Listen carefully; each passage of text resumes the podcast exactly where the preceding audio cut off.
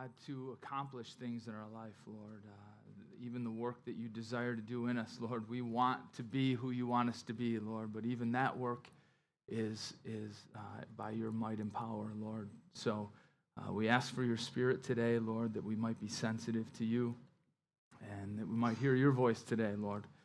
Uh, we're thankful that your promises to meet with us here week after week, God, and, uh, and that you don't leave us in the, in the condition you found us in, Lord, but you fix us, you mold us, you shape us, God. And that's what you're doing in the life of David. We see that. We've been looking at that. And, uh, and we're thankful, Lord.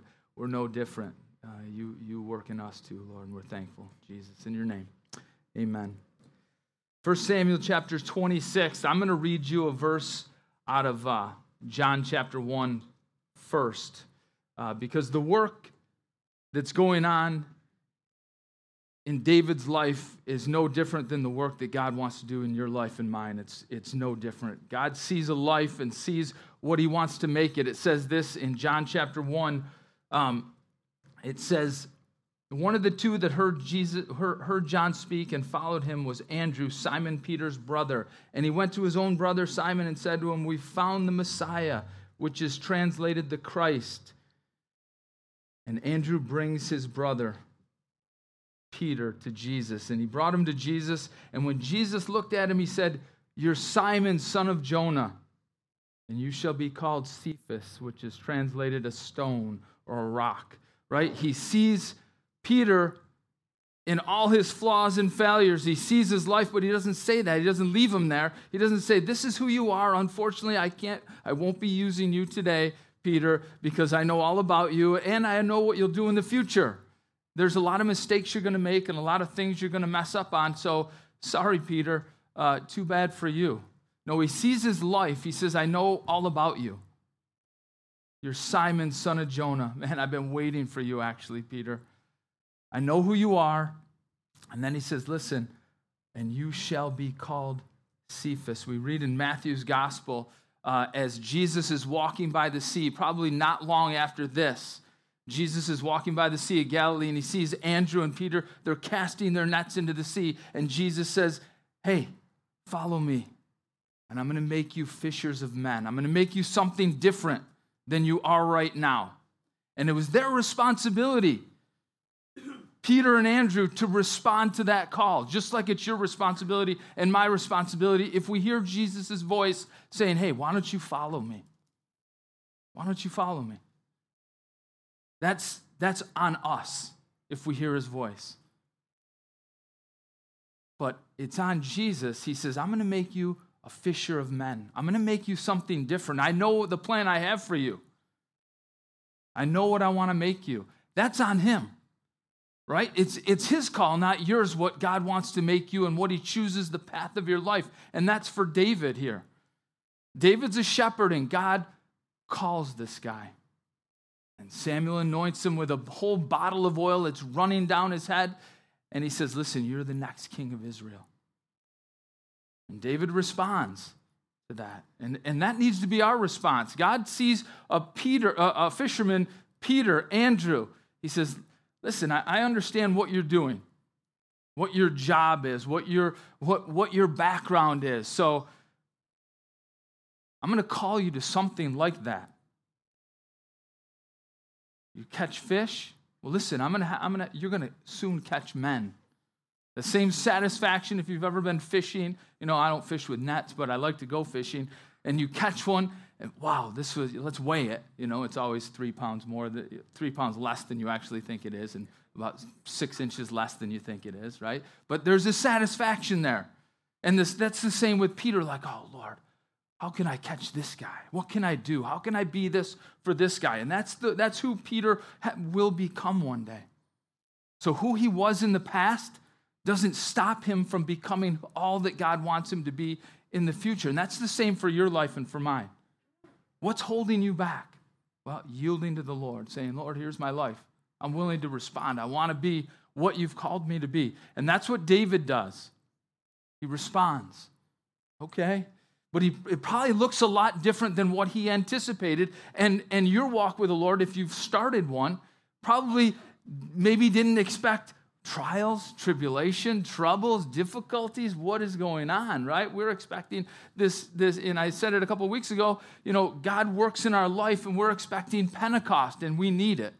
We need the Holy Spirit's work in our life, but we're expecting this amazing thing to happen, an anointed pastor to enter our life and say, Follow me, son, and I'll make you, you know, I'll help, right? And all of a sudden, what happens to David is David has a Saul in his life. David is going to, you know, we're going to read here in a minute that these Ziphites, that's the second time that they just turn David in.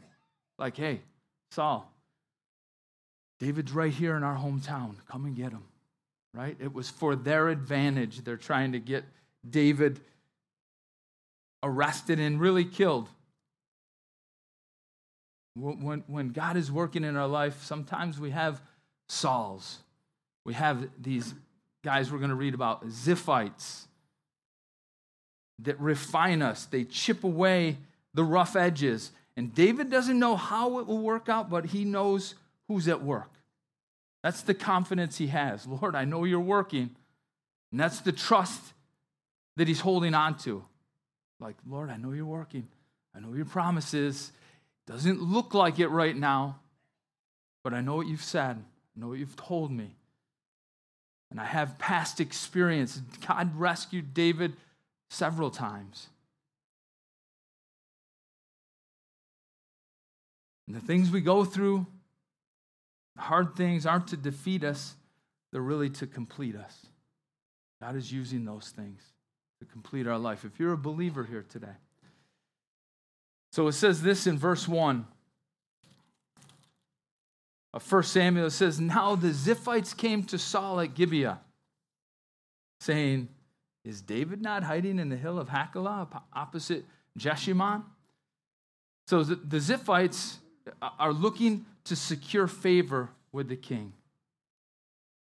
They're only looking to secure. That's a horrible relationship to have with someone. Just kind of a selfish relationship. Like they're looking to tell Saul where David is because hopefully Saul will maybe do something for them, show favor to their region or their land, right? They're, those are take relationships, right? They're, God's relationships, what He's designed for us, are giving relationships. Like, what can I do for you? A, a lot of times we look at, like, yeah, I'm going to be friends with that. What can they do for me? What can that person do for me?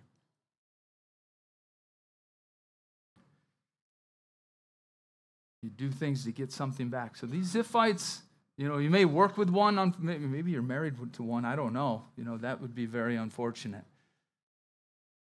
Maybe you are one. Maybe that's your relationship with people. We need to examine ourselves. They tell on David. And you know, David one day will become king. David is going to become king. You know, whether they like it or not, whether Saul likes it or not. And you know what David does when he gets on the throne?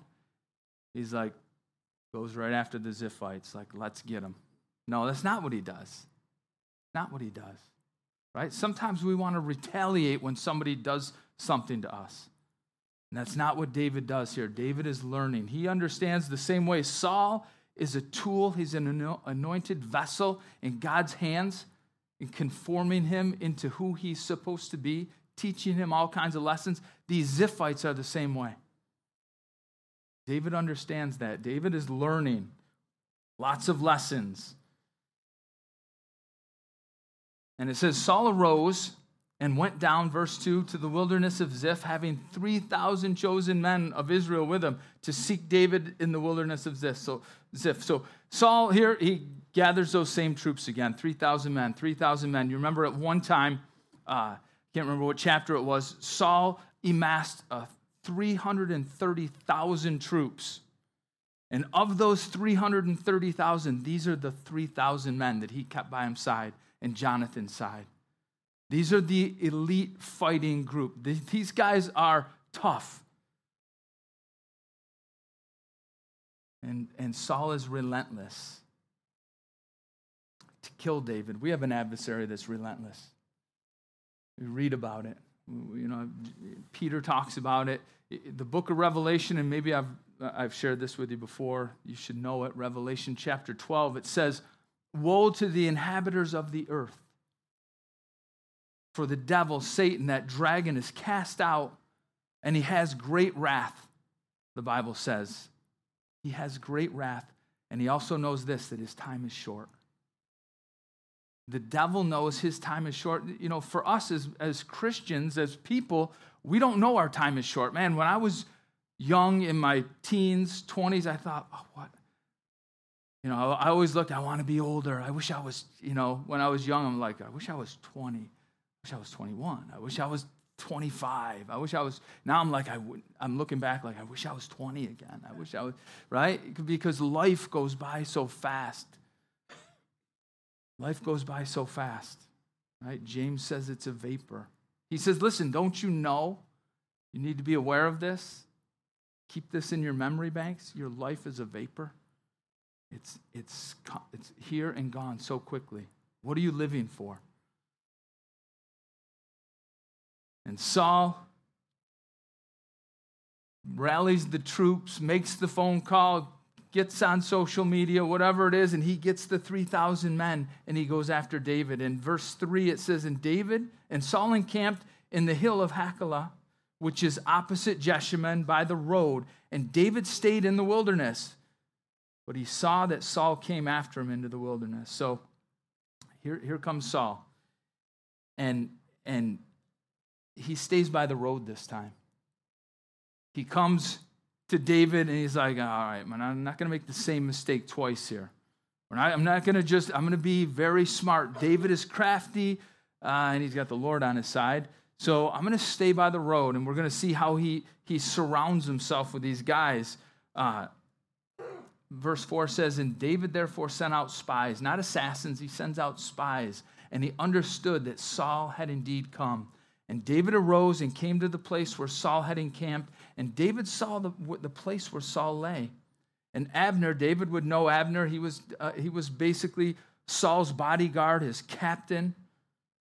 And Abner, the son of Ner, the commander of his army, now Saul lay within the camp, and with the people camped all around him. So he comes and assesses the situation. There's 3,000 men and Saul and Abner right in the center of the camp. And verse 6 says, And David answered and said to Ahimelech the Hittite and to Abishai the son of Zeruiah, brother of Joab, saying, Who will go down with me to Saul in the camp? And Abishai said, I'll go down with you. Ahimelech the Hittite, you can forget that name. You don't have to remember it because you'll never hear from him again. He's the guy that does not respond to the call of David. He doesn't respond to David's call. And you'll never hear from him again. I wonder, you know, because he still is one of David's mighty men, but I wonder if he's, he never becomes all that God really intended for his life if he never becomes all that really he could have been, if he w- would have just lived a life yielded, Lord, whatever you have, here I am, send me. What do you have for my life? Responding to God's call, and, you know, probably tons of reasons. Excuses. I'm busy. As soon as my family grows up, David, don't you see? Maybe you're making the wrong, maybe you're making a bad mistake here, David. You actually think this is a good idea. David, you should, I think, you know, you've made some good choices, some bad, David. I don't know about this one. Maybe I'll wait and see how it works out. I'll, I'll jump in next time. And you never hear from this guy again. But Abishai becomes one of David's elite soldiers. We read of him in 2 Samuel at the end of 2 Samuel, and he's a guy that killed 300 Philistines with a spear. He's actually David's nephew. His brothers are Joab and Asahel, who become also part of David's army, who are his mighty men, who are part of his army. But Zeruiah is David's older sister. She knew David. Probably changed his diaper if you have, if you have a, a you know, a large family. You know, we've got a four-year-old and uh, we've got some older kids that, you know, have changed Carter's diaper, our youngest. Uh, a lot of them have done it. And I'm sure that that's the relationship that, that she has with her kids and with David. And she's told him, listen, I know this about David. This is who he's been all these years. You need to stay close to him. And these guys do. Joab, you know, Second Samuel, you'll, you'll meet these guys uh, if you read Second Samuel. Joab becomes a little questionable. But this guy who responds, Abishai, says, I'll go. David, I trust you. And he becomes all that, that God has called for his life. He doesn't undershoot what God's called for him. And so many people do that. Like they're, you're satisfied, I'll be a Christian. I'm happy, I, you know, I'm going to heaven. That's enough for me. I'll see you next Sunday. It's good.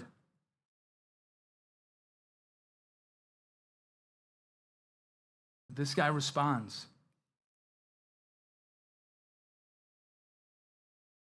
It says this in verse 7 David and Abishai came to the people by night, and there Saul lay sleeping within the camp with his spear stuck in the ground by his head, and Abner and the people lay all around him. So 3,000 people 2,999 people, and there's Abner and there's Saul.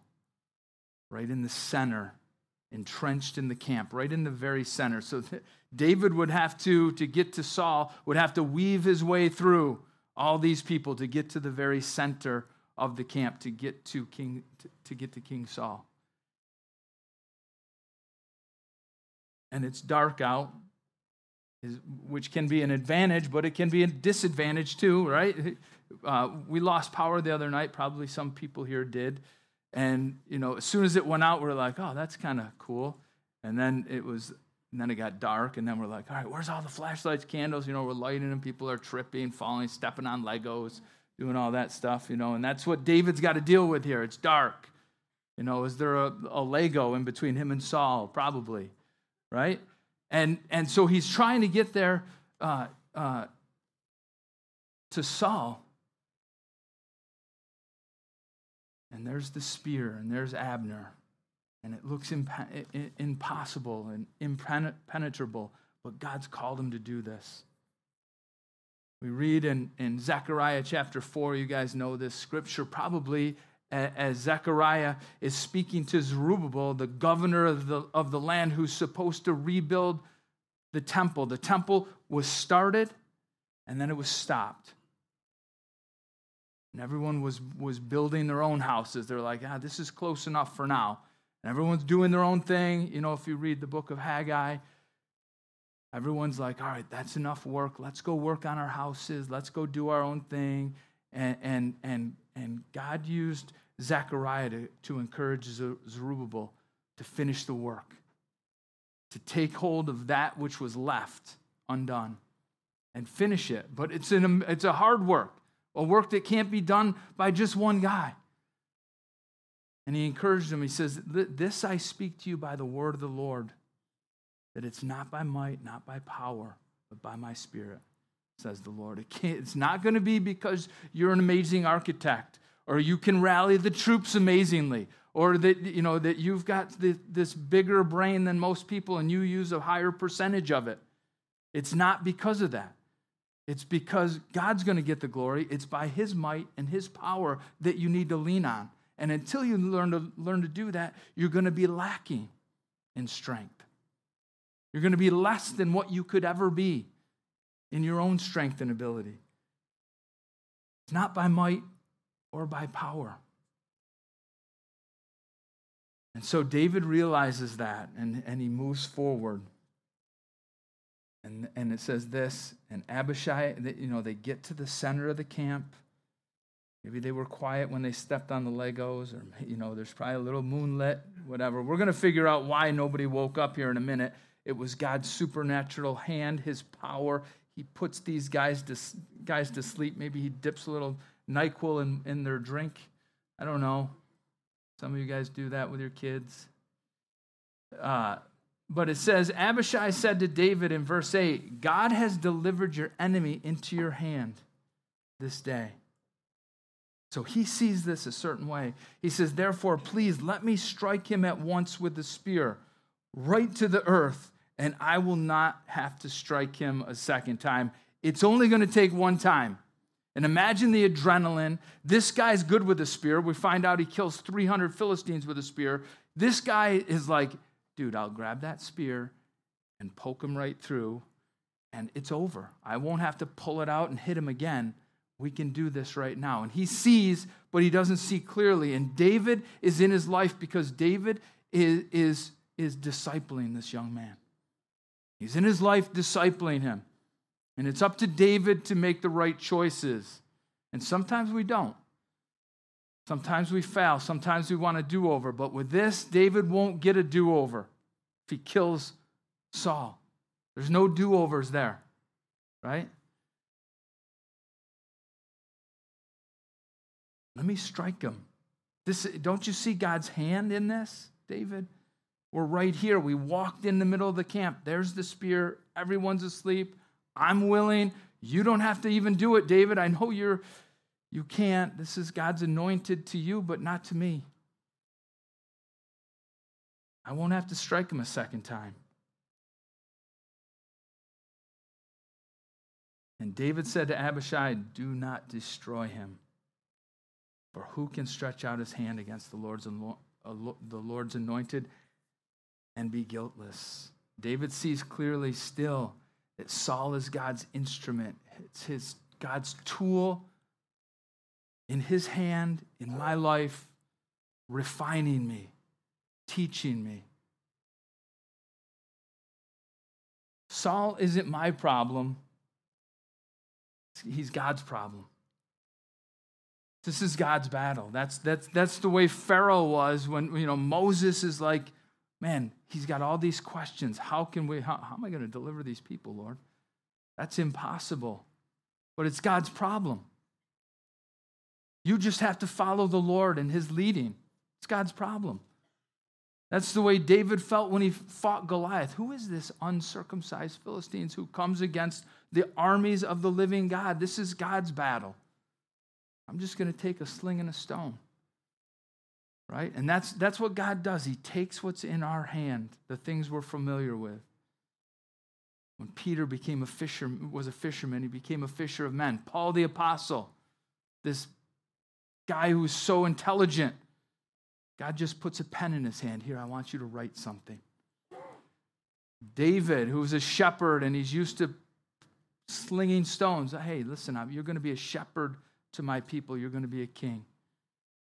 Moses became, becomes a shepherd in the, in the wilderness to Jethro's flock, his father in law. He's got a, just a shepherd staff in his hand, and God's like, I can use that. You're going to lead my people. You're going to be a shepherd to my people. God uses what, who we already are to make us more of what he wants us to be. He can take a skill set and refine it. So David sees that. Who can stretch out his hand against the Lord's anointed and be guiltless? And then he says in verse 10, David says, Furthermore, as the Lord lives, the Lord shall strike him. So he gives three alter- three things that God can do to Saul. He says, The Lord can strike him, or his day shall come to die, or he shall go out into battle and perish. Unfortunately, repentance wasn't on that list. But he says, listen, as the Lord lives, that's something you got to remember. You can't forget that fact. As God, the Lord is alive, He's alive and active in your life. Even if you're not a Christian, He's actively drawing you to His side. He's putting you in places where you're hearing the word of God, where people love the Lord, and they're, it's, it's not a coincidence that you're hearing things and you're bumping into people. As the Lord lives, As Jesus tells his disciples in Matthew 28 to go, go into the world and make disciples, not converts. He says, Go make disciples. I want you to teach all nations. I want you to teach them who I am. I want you to walk with people. He says, Go and do. That's a great work. That's, that's a work that needs the Holy Spirit, right? He says, Go, and then he says, Lo, I'm with you always. The Lord's alive. He says, Lo, I'm with. That's an imperative. You need to know this. Lo, you can't do that work unless you know that I'm with you. You need to know that I'm with you. As the Lord lives, the Lord shall strike him. He learned that lesson in the last chapter with Nabal, right? God just took him out. We're such frail creatures, people. Or his day shall come to die. He'll live a full, long life, and this is my lot that I'm going to be running from Saul for a long time. Or he'll go out into battle and perish.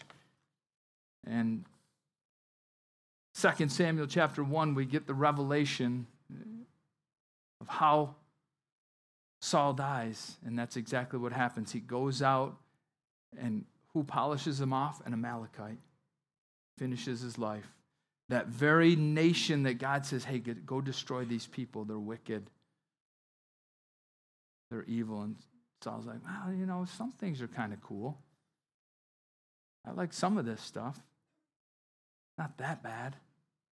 And he saves Agag alive and the best sheep and the flock, and he saves all this stuff. Apparently, a lot more than just Agag, because Samuel hacked him into pieces. And, and, and an Amalekite shows up on the scene, kills him, finishes him off. And that's how he's going to die. Saul's disobedience and rebellion to the Lord comes back to bite him, unfortunately. That's what happens in our life. Lord, your way or my way? Well, I'm pretty sure my way is terrible. And you know what's ahead. I can trust you.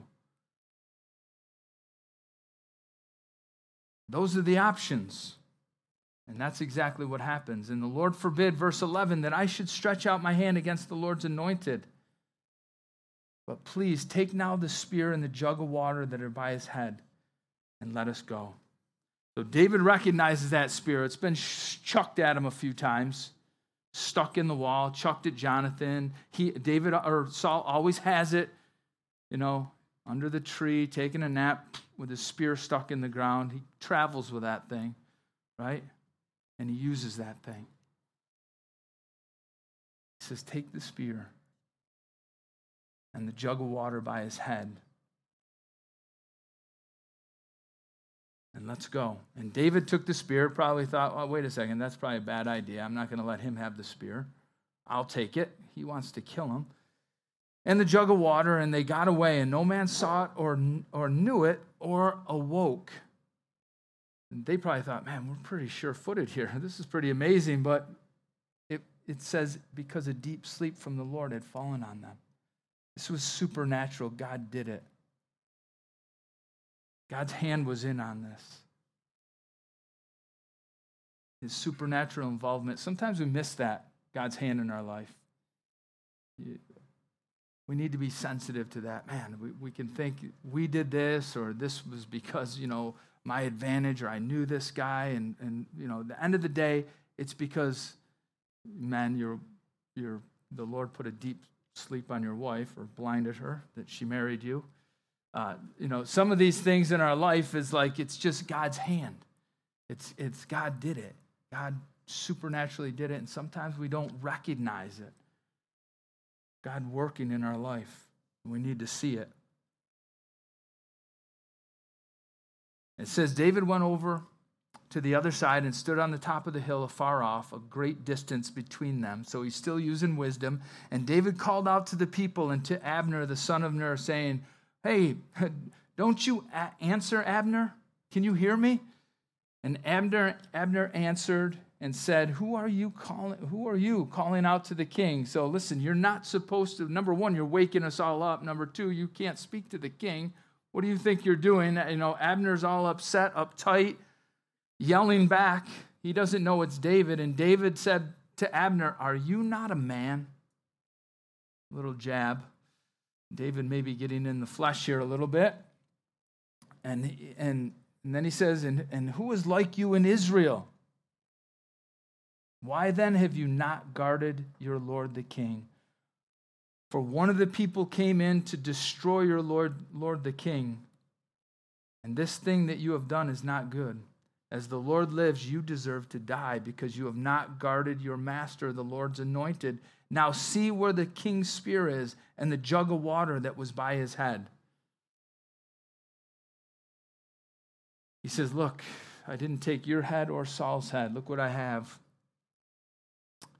And then it says this in verse 17 and Saul begins to pour on the syrup again. Saul knew David's voice, and he says, Is this your voice, my son David?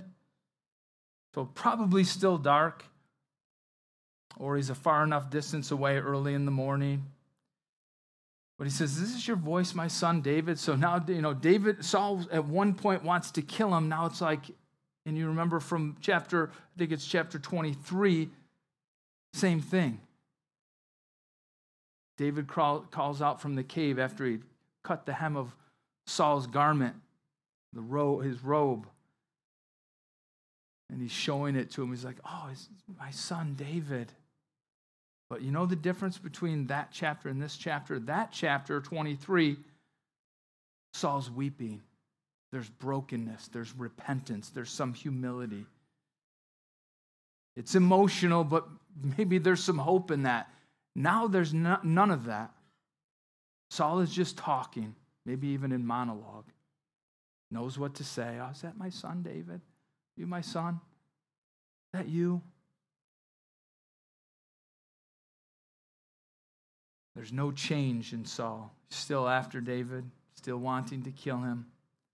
No real repentance. Repentance is seeing you're doing the wrong thing, turning the other way, and heading in that direction continuing on that path. That's real repentance. Saul doesn't have it.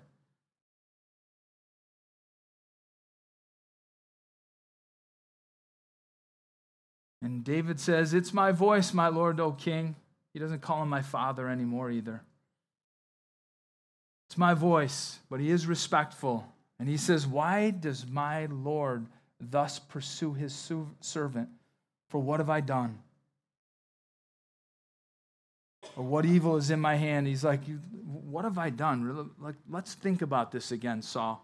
What did I do to you? Why are you after me? Verse 19 says, Now therefore, please let my Lord the king hear the words of his servant. Listen up, he says, please.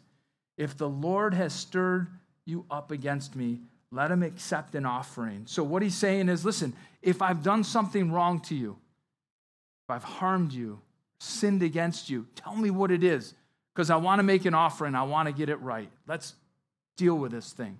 Let's bury the hatchet and walk through this thing if I've done something wrong. Let's reason this out. Let's look at some evidence. But, he says, if it's the children of men, if it's the children of men, may they be cursed before the Lord. For they have driven me out this day from sharing the inheritance of the Lord, saying, Go serve other gods. And listen, if people are lying to you, people are just keep stirring you up, Saul, I pray that they're accursed. It's wrong what they're doing. They're just talking, and they don't know what they're talking about, and they don't have the evidence. Saul, he says, But what it's doing to me, he's pushing me out. And we're going to read that next week in chapter 27. It gets the best of David. And he goes into this depression, this, this condition where he actually leaves the country for a time. He's saying, hey, Man, it's driving me out from sharing in the inheritance of the Lord, saying, Go serve other gods. So it, it eventually Ne- next week we'll look at it. It gets the best of David. And David's going through it, and there'll be a lesson there for David too. And verse 20 says, So now do not let my blood fall to the earth before the face of the Lord, for the king of Israel has come out to seek a flea, as when one hunts a partridge in the mountains. He's saying, Saul, this is on your head, no matter who, whose fault it is. You know, you putting pressure on me or people lying to you about me, it's on your head. You're allowing it. You're doing this stuff. It says it's on your head. If my blood falls to the earth, which God's not going to allow that. But he says, You're seeking a flea. A flea's hard to catch and they're hard to get rid of, aren't they? If you've ever had them, right? I remember going, going, we were away camping, or I think we might have been on Conesus Lake, and we had cats. I'm like, all right, hon, I'm going to go home and feed the cats. And I went home and I'm walking through the living room. Why we had cats, I don't know. And I'm walking through our playroom actually, and I'm like, what is going on? All this stuff jumping on my legs. If you've ever had fleas, I'm like, oh my goodness, this is crazy.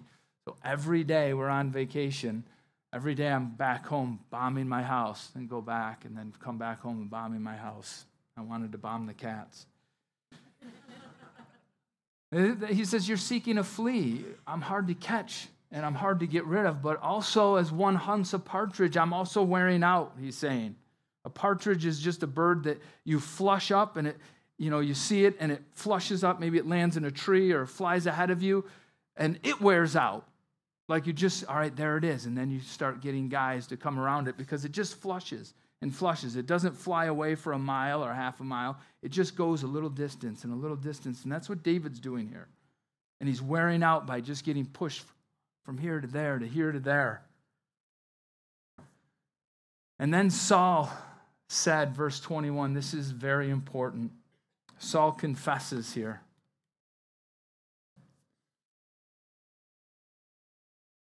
He says, I've sinned. Return. You think David can trust him? Come back. I've sinned. Return, my son David, for I will harm you no more. That's not true because my life was precious in your eyes this day. Indeed, I've played the fool and erred exceedingly. That is going to be the epithet of this guy's life. I've played the fool and erred exceedingly. This was a guy that had so much going for him, so sad. When he started out, God's spirit was on him. He prophesied with the prophets, he did amazing things. And now, the end of his life, he's just chasing David around not protecting the kingdom. And he realizes he has this moment of clarity I've wasted my life. What could have been and what actually was are two different things. He says, I've erred exceedingly, I've played the fool. He's close to really, actually, to the end of his life. This is it for, for King Saul. His time as king is ending. And all he can say is, is I've played the fool. His whole life, and I've erred exceedingly. I've made tons of mistakes.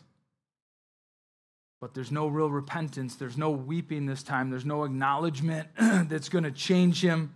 His heart's growing harder and not softer. And that's what happened to Pharaoh as Moses kept saying, Hey, let my people go. God's saying, let my people go. And Pharaoh would say, okay, go. And then he'd harden his heart and say, no, you're not going anywhere. Okay, go. And then it would go round and round. And finally, his heart was so hard, there was no way that he was going to let God's people go. Psalm 95, verse 7 and 8 says, Today, if you hear his voice, harden not your heart. Saul would hear David's voice. Is that your voice, my son? He would hear God's voice through David, David calling out to him, David not killing him. Is that your voice? But once again, Saul would harden his heart, and that would be it for him. There's no chance. Today, if you hear his voice, that's an amazing thing. If you can hear God's voice, if you hear him, sense him speaking to you, that's a special privilege that not everyone has and not and it's something that you may not may not always have if you hear your, his voice the psalmist says harden not your heart today if that's, ha- if that's happening, if you can hear his voice. Because there may come a time where you just harden your heart. Nah, not today. We have excuses. We have excuses not to respond to the word, not to do what we know is right, not to respond to the gospel, to salvation. And we harden our heart, we close our mind, we close everything off. And then pretty soon you can't hear God's voice. And that's what's going on with, with Saul. He won't be able to hear. Verse 22 says, And David answered and said, Here is the king's spear. Let one of the young men come over and get it. Come and get it. It's a choice.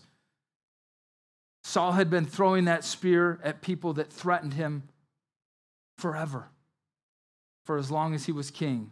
He's got his spear in his hand. And it's really a choice for Saul to live by the spear or to repent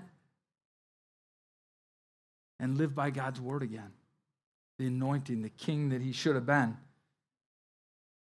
It represented leaning on his way versus God's way. And we see this spear. We don't know, doesn't say that Saul ran over to get it or sent someone over to get it, but we know he does because we read in 2 Samuel that he leans on his spear one more time in chapter 1. He puts that spear down and he lays on it. And he, and he dies because of that spear. He made the wrong choice. You want to live by that spear? You want to keep doing your own way, your own thing, your own will? You're going to die by the spear. And then an Amalekite will come and finish you off. If you still hear God's voice his, and his word. Let one of the young men come and get it. And, and Saul probably sent one, someone over right away. Yeah, I need that spear. That's my protection when he, when he didn't realize God is his protection. And verse 23 says, May the Lord repay every man for his righteousness and his faithfulness.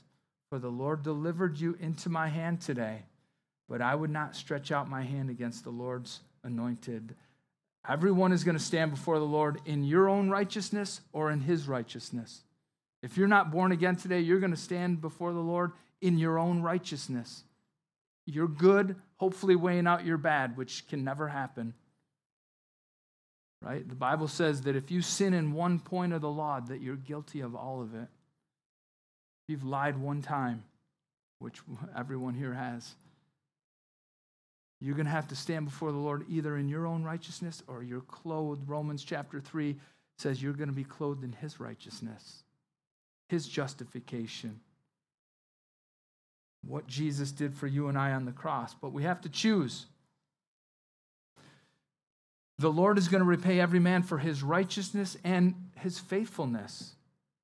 The Bible says that it's required unto stewards that a man be found faithful. Are you faithful in what God's calling you to do? What he's asking you to do? What he's telling you to do?